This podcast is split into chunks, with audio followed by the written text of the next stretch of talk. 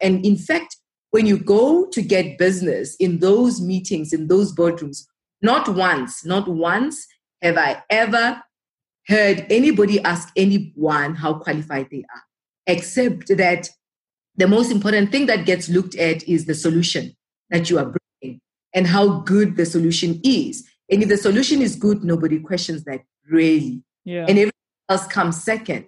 And even if you're not so worthy, all of those elements, I promise you, business will not, it will not be denied.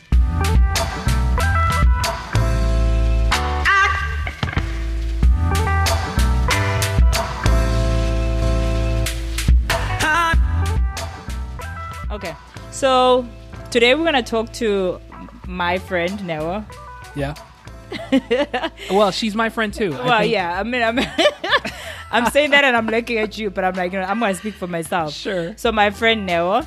So actually today I was thinking about it. I'm like, you and I have known each other for, is it? Wait. So since 2002 was when I met you. So that's like almost 17 years. Yeah. Wow. So that's a long time of friendship. Yay.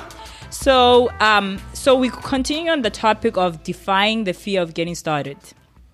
And Noah was one of the first people that we thought of, thought of when we thought, how can we continue to expand this, but in a very practical way, and get people who we know have defied the fear of getting started. All right. So Noah, we want you to just go ahead and just tell everybody a little bit about yourself. Right. And then, you know, after you do that, you can kind of like get into the topic of what it is that you defied and what it is that you started. Mm, okay.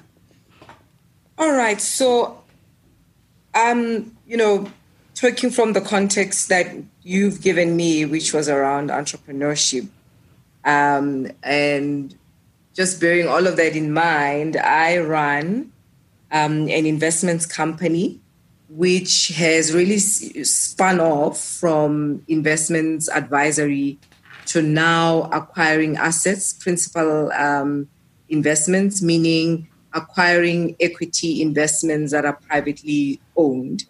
Um, Okay. A lifelong dream of mine from, I mean, as early as 2007, when I could define and when I had the vocabulary of what it is that I wanted to do. Because I think even before 2007, I had always wanted to be an entrepreneur, but I didn't know Yes. practically what that looked like. For um, since 2007, since I could define what that was, I knew that I wanted to run an investment holding company, which then buys equity stakes in other companies. And post buying the, the, the, the equity, you take the company, you own it, you grow it, and you sell it um, at the right time. Um, and I've always thought that I'd do that in my 40s. I think, um, you know, it, it made more sense to, to, to do that in my 40s because I just looked at my circumstances and I thought I don't have the right amount of experience.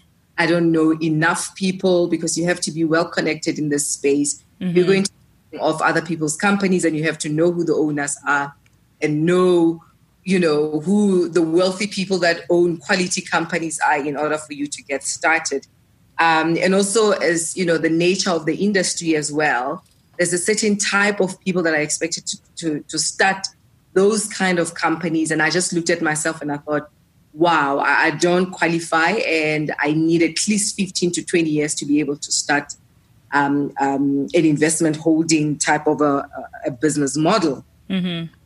So when I started three years ago, I started off with, with advisory, and it has always been a means to an end to get into an investment holding um, type model. Um, Like I said, I was thinking of my 40s, um, and yet it came, I think, what, five years early, because last year I got an opportunity to then spin off the advisory company into investment holdings in the form of a, uh, a lady who's really a veteran in the investment space that approached me with the idea and the concept and is a person that I really respect in terms of her personal values and in terms of her hunger and and level of of, of, of vision really. You know a person who who's a go-getter um, and doesn't really limit herself in, in in any way. So she approached me. She was more experienced than I was. And she said, you know, she's she had started two years prior um, approaching me and she had assets already, but she wanted to then continue looking at other sectors over and beyond telecommunications, which is mainly the sector that she was looking at.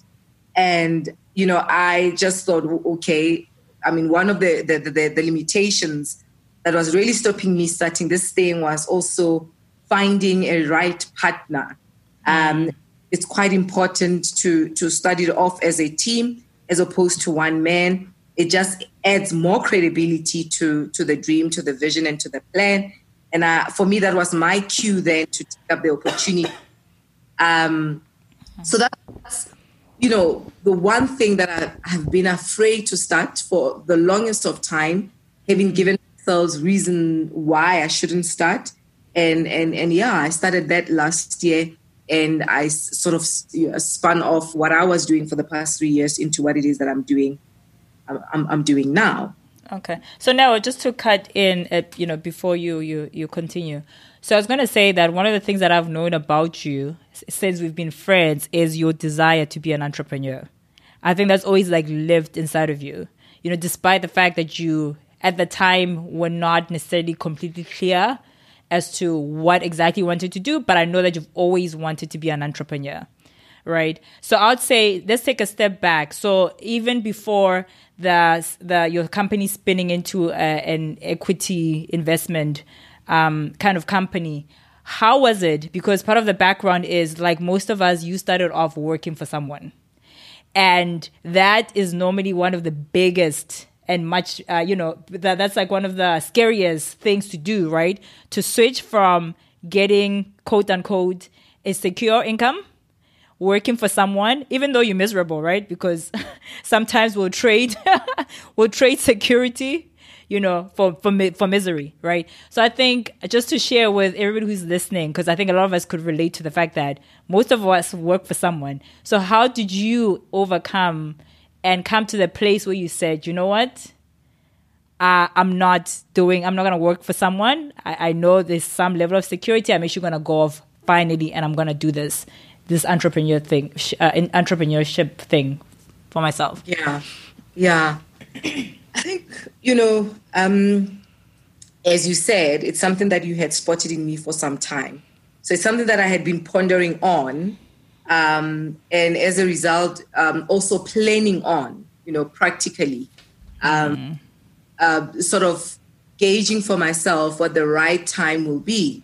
And obviously, practically, the right time had to then you know, sort of be um, based on if I leave this comfort zone of, you know, a consistent salary um, and I leave it off, what does that mean about the responsibilities that I had? Mm-hmm.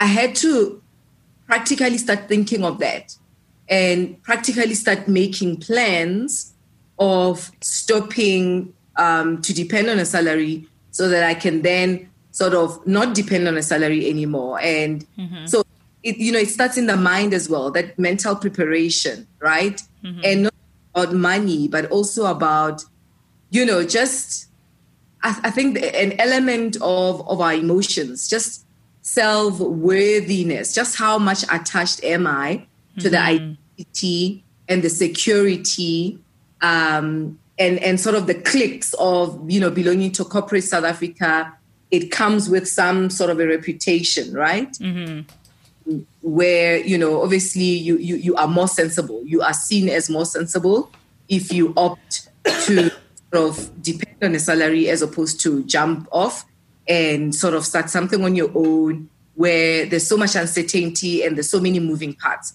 Mm-hmm. Uh, so just that self-talk around identity as well. You know, what defines me? And what doesn't define me. What does success look like to me mm. and what success look like? I mean, it was a journey, and I like that that you're saying you, you know you had spotted it a long time ago. For me, I could only articulate it in 2007, mm. and even having had articulated in 2007, I only really jumped ship in 2017. So it was 10 years of thinking, mm. right? Of yeah. planning, of sort of shedding off some of these titles that we assume when we're in the corporate world so that I could feel lighter and, and, and, and jump off um, on onto a new identity. And practically, I think for me was also to just streamline my expenses. Um, you know, where before I would be paying for a car, you know, opted in, in, in, in, you know, the one of the latest purchases of a car that I had to make, I knew that it had to be cash so that then I don't pay monthly and owe anybody monthly, right? It- you know, you know, discarded off a property that I owned, which I had to pay bond month a bond uh, payment every month, so I had to discard that off. Because for me the vision was once I jump off, I have to have a certain minimum um, sort of obligations monetarily Yeah. that that are attached to me that I can then manage every month, so as to give myself the freedom, you know, and buy myself the time. Because another thing that you don't know after you've sort of decided to leave the comfort of a salary is you don't know just how long it takes that you would obtain your first customer, right? Mm-hmm. So it was financially, it was, you know, those practical decisions that I had to, to make. And then obviously mentally and emotionally detaching from the old definitions of what hmm. success is like, which is, you know, a good title, a good job with a big car and a big house. Yeah. I had all of that go in an exchange of having to invest in a dream for a very long period of time without all of those things, without the title, without the money, without the big car, hmm. knowing towards something much more impactful, meaningful, and significant that will only bear fruit even after five years. But Yeah. it will be significant to me. So it was just, you know, that, that whole mental and financial streamlining and, you know, an exchange of identity from from the old one to the new one. Yeah, and I think one of the things that I, I'm I'm appreciating about listening to you um, is the fact that you know it's it's almost as if we don't really know that identity of of who we are until we step into it.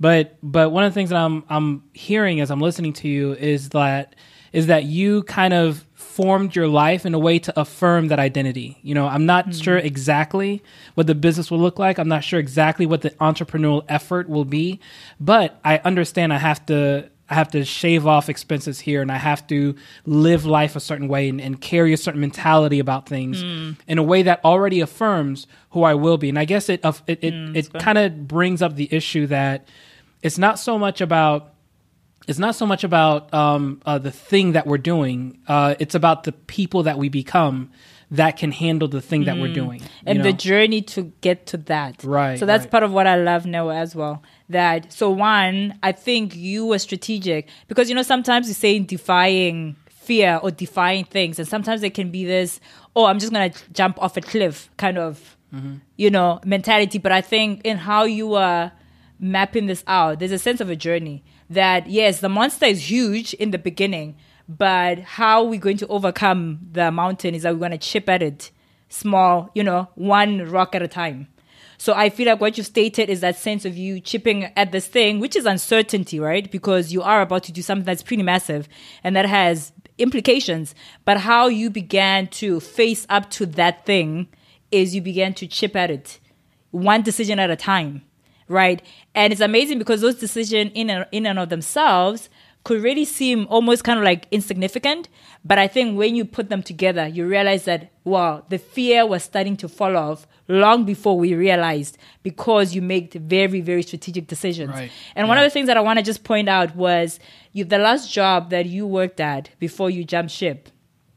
I remember that even that was a very strategic thing where you had job offers coming, but because you wanted to gain a certain kind of experience, you pushed away the offers, right? Um, and because again, in South Africa, given our history, for those who don't know, being a black woman, um, you, you know, you, you attract a lot of attention, you know, especially in like the financial space where different companies will vie for you to come work for them.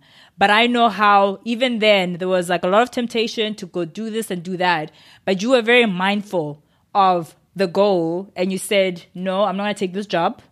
I'm going to wait. And I know you had to kind of like wait a couple of months until you found the job that you felt, okay, I think instead of this job, it's going to help me to cement the this place, like cement my experience so that I can eventually get to the place that I want to get to. Absolutely. Absolutely. I think and it's exactly what um, Eddie said. You know, it was about becoming and, and embracing this identity that I believed in. That you know, even my actions and my decisions, as you you know are pointing out, had to then align um, with with with this conviction that I had about about myself. Mm.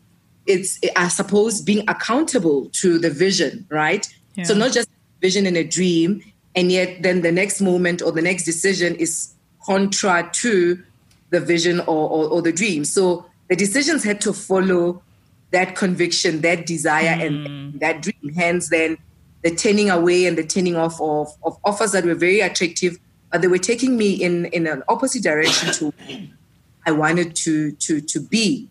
So so so you know you've got to back your vision up with mm minute and big decisions. Mm. Mm. It's something yeah. that you do every single day. Um, you know, in big ways and in small ways, where you back up what where you're going with with your execution every single day.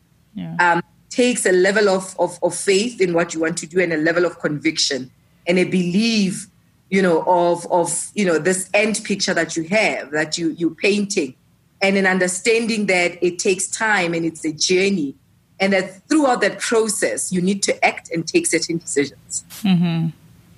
yeah. yeah i like that i like that so i think for the other thing for me is that to arrive you know the place where you okay it is apparently i'm asking too many questions and the uh, No, Anyways, oh, you want I'm sorry. to the next question? I have to run a tight ship here.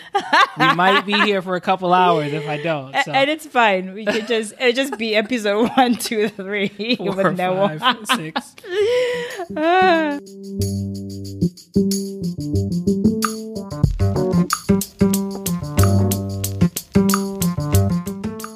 I think the next question though mm-hmm. is the you know after three years uh, of doing of you know building yourself and building your business what has the evolution process been for you right? So you'd have started at a certain point there would have been a set of fears right? But you know the thing that i think for all of us who have started something at whatever level is that once you get in certain things you realize that oh wait that's not as bad as i expected right? But then other challenges come along so there's always i find a need to defy you know, other fears and to defy right, other misconceptions. Right. So, can you just tell us a little bit about what your evolution process has looked like? And what are some of the lessons that you have learned and are continuing to learn? Yeah, I think um, a two pronged answer to, to, to that. Um, and and I'll, I'll start off with, I'll, I'll just put in, in there that one of the things that I definitely had to defy was the approval of man or society and the limitation that I can't influence my environment. Mm, I you have to wow. talk about that. Put that in the center and defy that, right? Uh-huh. Okay. You know that yeah. I can intentionally create the job or the career that I want, and that I'm not at the mercy of any corporate system. I'm not at the mercy of anything or anyone. So that's you know one thing that I had to defy. And then in terms of the evolution process or, the growth process and some of the lessons. I think now that I've been in it for at least three years, um, you know, we've then defied starting, we've started, mm-hmm. of it, you've gotten your first um, client, you, you know, you're beginning to make some money to bill, uh, and you've got real expenses, and this thing is running. Um, for me, what I'm seeing as the lesson that I'm facing right now and I'm learning about is really around leadership, right? Okay. Uh, and and I, I suppose it becomes a central theme because now you're no longer on your own. You've got a business partner, and you're embracing bringing other people in, uh, and you know, as employees. Although I, you know, I, I prefer the, the, the word partner as opposed to employees. Mm-hmm. You know, leadership is is is N. Um, I think most of us are programmed, I suppose, from having come from from a home and a community and a country that you automatically have leaders, and that when leaders say this, you you you just need to to follow, right? Mm. Um, and leaders can also, in reverse, sort of abuse that kind of a relationship. But mm-hmm. I'm And I think it's brought about by the season that we're in in the world globally, you know, millennials and just um, people really reflecting about who they are and what it is that they desire, want, and how it is that they want to live. I think people are becoming more perceptive um, and, and and emotionally, you know, intelligent around what it is that they do with their time. So I, I'm I'm learning now that leadership is end, and that you are not a leader as a result of a title, but that mm-hmm. you there's a result of the accountability you assume right? And that I have to be worthy to be followed, right? Mm-hmm. And that competency does not, you know, equal leadership competency. Um, and that for as long as people deliver results, I'm going to have to influence people, right? Mm-hmm. But from a place, not by manipulating them, not by threatening them, not by playing games or playing politics, but genuinely really influence people. Mm-hmm. Um, and also create an environment that is worthy of people leaving whatever it is that they're doing in their homes and coming into this environment of work. Yeah. So just building that culture from a very intentional and conscious place. Um, so I'm, I'm just finding that the lessons that I'm having to learn now around leadership and and and and and they've really twisted or turned upside down my former notion of, of leadership and that you're a leader because of a title and you say this and people follow and and and so the evolution has, you know, from that foundational phase of, okay, now we're starting to now, okay, now how do we lead? Um, mm-hmm. Um, and lead in, a, in, in an effective way that gets results and yet still affords human dignity in the environment that we operate. Mm-hmm. Yo, I think I think we're ready for the book yeah. on how to lead in modern. Uh, no, but you know, I got to say that you know, when when people think of starting, they tend to skip all the way over to the success, right? And the success mm-hmm. of of of starting is is well, I've accomplished, and because I've accomplished, I'm now a leader in my field, right? Um, or I have the money that I want, or I have the time that I want, resources. But I, I think just capturing one key thing that you're saying here, you, you, you walk into it, but you realize that yes, it is an honor, it is an opportunity, but with that comes responsibility. With that comes weight, right? So with leadership, I now have to learn how to lead. Mm. With more money, I now lear- have to learn how to spend. I have to learn how to save, how to invest. With more time, I now need to learn how to be strategic. So, mm. so you realize that success in itself isn't this this big, beautiful, airy fairy thing that yes, it does come with beautiful moments and and and rewards, uh, but with the rewards, there is this counterbalance of responsibility mm. um, that now we have to grow in and we have to learn into as well. So yeah, yeah. really appreciate that. So actually, so you know, the next question was saying, what are some of the greatest lessons you've learned? But I actually want to go back to your first point because you spoke about uh, the you know having to deal with the need to be validated by people. I think a lot of us can relate to that right? Uh, and in fact, we did deal with this like in, in a couple of um, episodes back where we specifically spoke about how negative opinions, like our ability to handle that or not handle that, can be the thing that hampers our ability to move forward. So, can you just like go back into that and just share with us your process of, you know, being on one end of maybe needing validation and growing out of that place of needing validation and being able to be affirmed without anybody having to say, "Oh, hey, Nell, great job." Can you can you share that with us? Yeah. so I think I think I, I, came to a point where you know you you work yourself to the bone, twelve hour days, weekends involved. You go over and beyond, and it's still not good enough, right? Mm-hmm. You you know the the money cannot match up the work that you do, the praise, the rewards cannot really, you know, match up what it is that you've put in. And then realizing that nothing will really ever be good enough. And that in the first place, I shouldn't be seeking that validation from, from other human beings. And perhaps mm-hmm. they, in their own ways, have um, in the best way that they think that they can that, that they can and i'm feeling you know i'm feeling a void still right so that even if they did give that validation it will still never ever satisfy mm. and i think also just there were there were certain specific incidences that happened as well that really showed me that when it comes to entrepreneurship you validate yourself. You tell yourself that you want to go there to get that thing and as a result get this reward or get this monetary payment. One of of, of, of the, the, the events was as i was working at cnbc africa i, I don't know if you, remember that i mm-hmm. sort of diverged in the world of media. Yeah. Um, the company was it was a family owned business. And as a family owned business this, this this couple had obviously children that went off to university and you know then finished their degrees. And you know we obviously are employed in the company. We all have degrees you know honors masters some people. And the, the ceo just off the back of the son getting having graduated with a i think a business degree or so with no work experience, experience at all mm. the son was appointed as a director of business development or something oh. like that right and as an employee, you can't oh, wow. that. Mm-hmm. has made a decision. The son is is employed. He works there, and he's given all the support. The son works as the you know business development manager or, or head, or you know, and so forth. And the son delivers, right? Wow. Uh-huh. So that was one.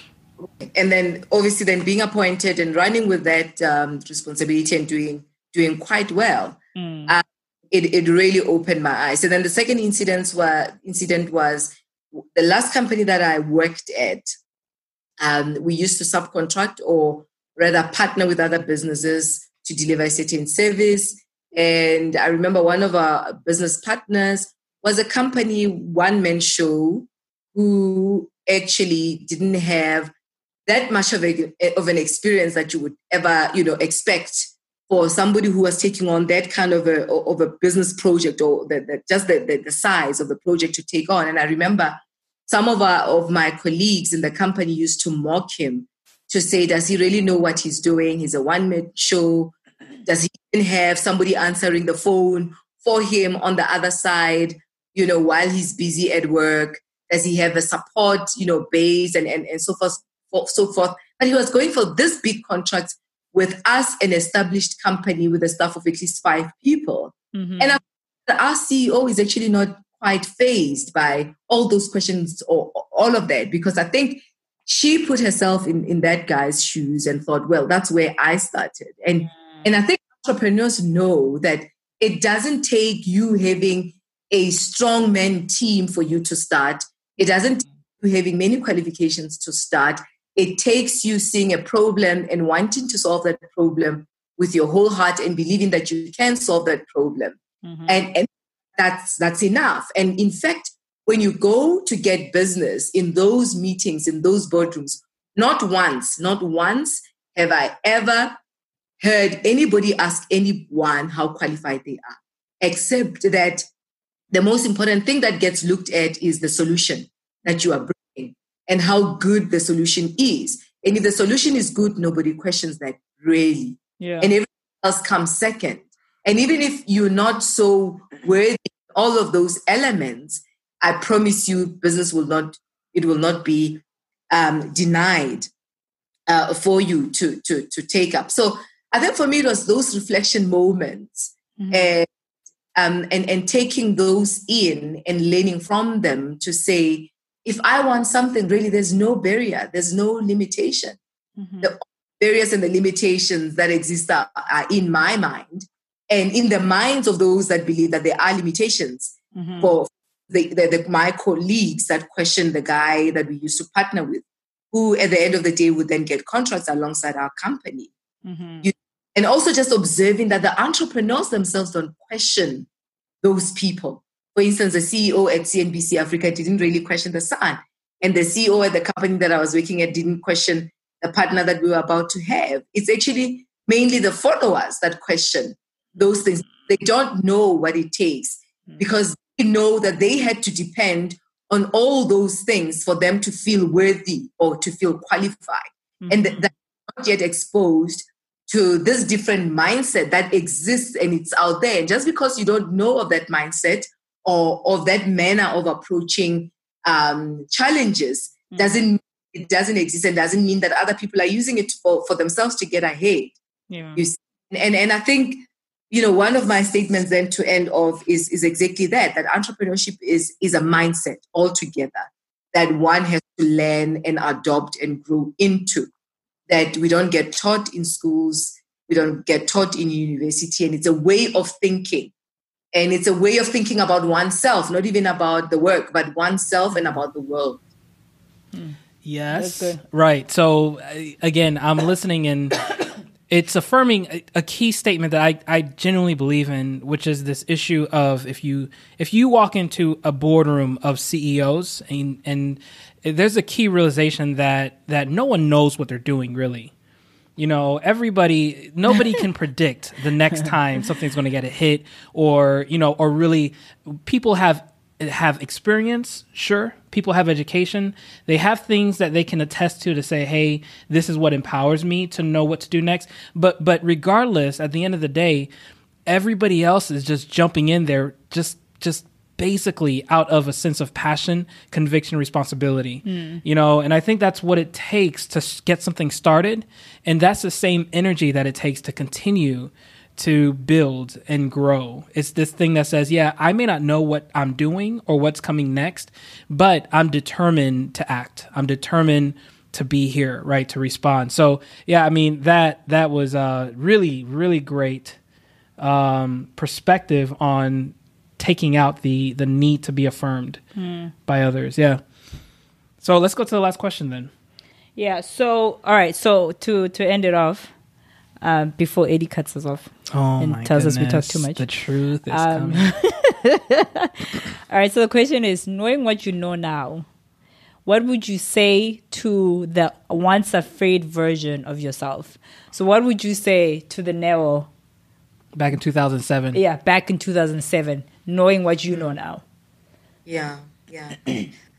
I, w- I would say that I, I don't need anything else to hold on to to feel worthy for me to start except that desire and that sustained desire the fact that i've had that desire for long the fact that i've had the desire when we met in 2002 2007 and only to start in 2017 sustained desire validates the dream and that i don't have to have everything figured, figured out i must just know that all that is required to make the desire come to pass will align at the right time and I have seen this over and over again to know that it is true. Mm-hmm. Cool. All right. Well, now we really, really appreciate this time, hey? Yeah, this was good. Yeah. Awesome. Uh, I do guys, anticipate yeah. that there's going to be a lot of questions that will spin off from sure. some of the powerful yeah. revolut- revolut- revelations that have come up. Um, so yeah, so it, I mean, it would definitely be be great because I think as you were talking, there's like many other topics that came into mm. my mind.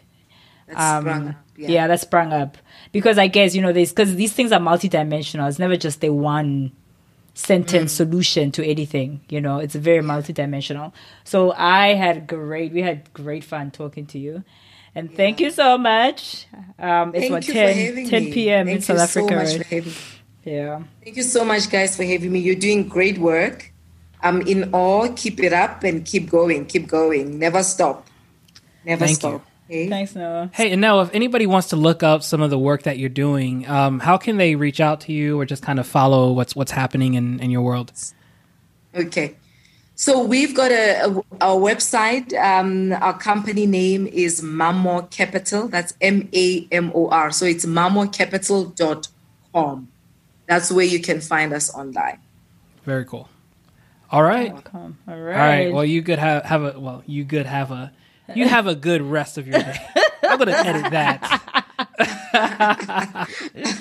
All right. Thanks, Nell. Thank you, guys. Thank you. All right. Good night. All right. All right. Good night.